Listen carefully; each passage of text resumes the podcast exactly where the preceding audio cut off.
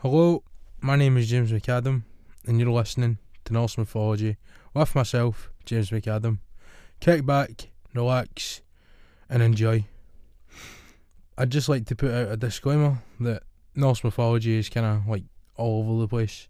It's been shown that Norse mythology has only two reliable sources. Not everything said in this episode of the podcast is going to be 100% accurate.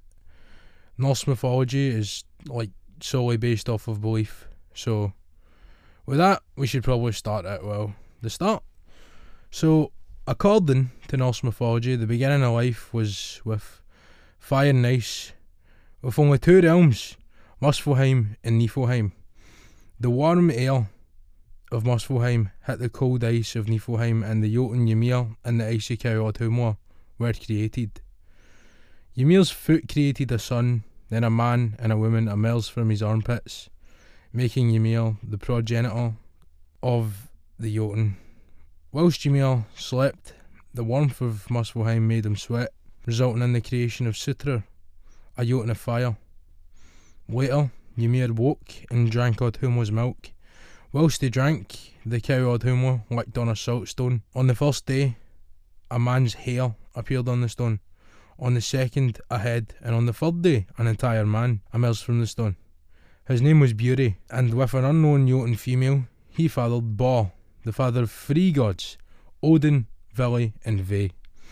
Basically, after this, within time, when the gods felt strong enough, they killed Ymir, and with that, Ymir's blood flowed through all of the realms and drowned all the Jotun but two. But Jotnard grew, and again in numbers, and soon there were as many as before Ymir's death. Then the gods created seven more realms, using Ymir's flesh for dirt, his blood for the oceans, rivers, and lakes, his bones for stones, his brain as the clouds, his skull for the heavens, and then sparks from Muspelheim flew up and became stars. And this basically marks the beginning of Norse mythology. Personally, my top five favourite gods are Fenrir, Odin, Thor, Loki, and Jormungandr.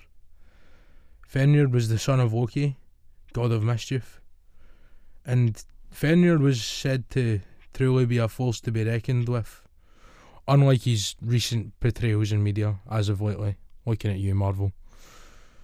When Fenrir opened his mouth, it was said that his upper jaw was able to touch the sky, whilst his lower jaw would touch the ground.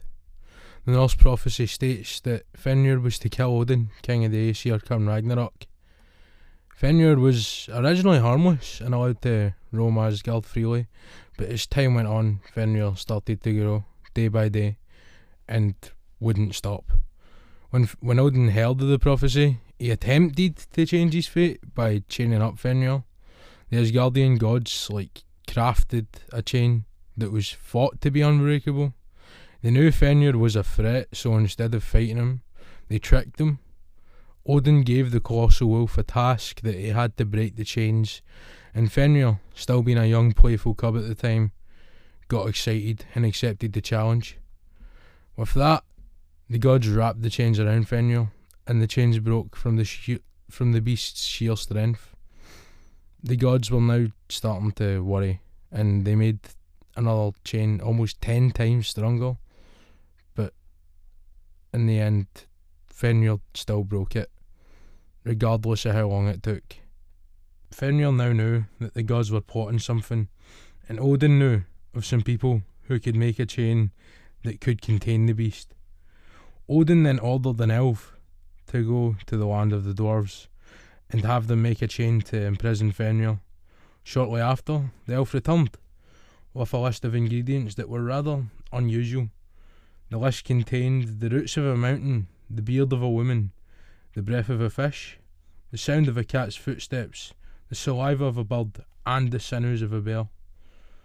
Odin granted the ingredients to the dwarves, who shortly after returned with a giant red ribbon. The gods then came to Fenrir again with the red ribbon and challenged him. This time Fenrir refused. The gods called Fenrir a coward and told him that he would lose all of his honour unless he agreed. So, so Fenrir agreed on the condition that someone put their arm in his mouth. The gods granted Fenrir this request, and Tyr, the Norse god of war, put his arm in Fenrir's mouth. They then tied Fenrir up with the silky red ribbon, and he tried with all his might to break the, the ribbon, but couldn't. No matter how hard they tried, the ribbon just wouldn't snap. So with that, Fenrir bit off Tyr's arm, and was left there until Ragnarok, when all bindings in the realms would break, and Fenrir would go on to kill Odin, the Allfather himself. So that was a brief part of Norse mythology, and the story of Fenrir, as well as the binding of Fenrir. My name's James McAdam. I hope you all enjoyed this episode, and may the gods bless you.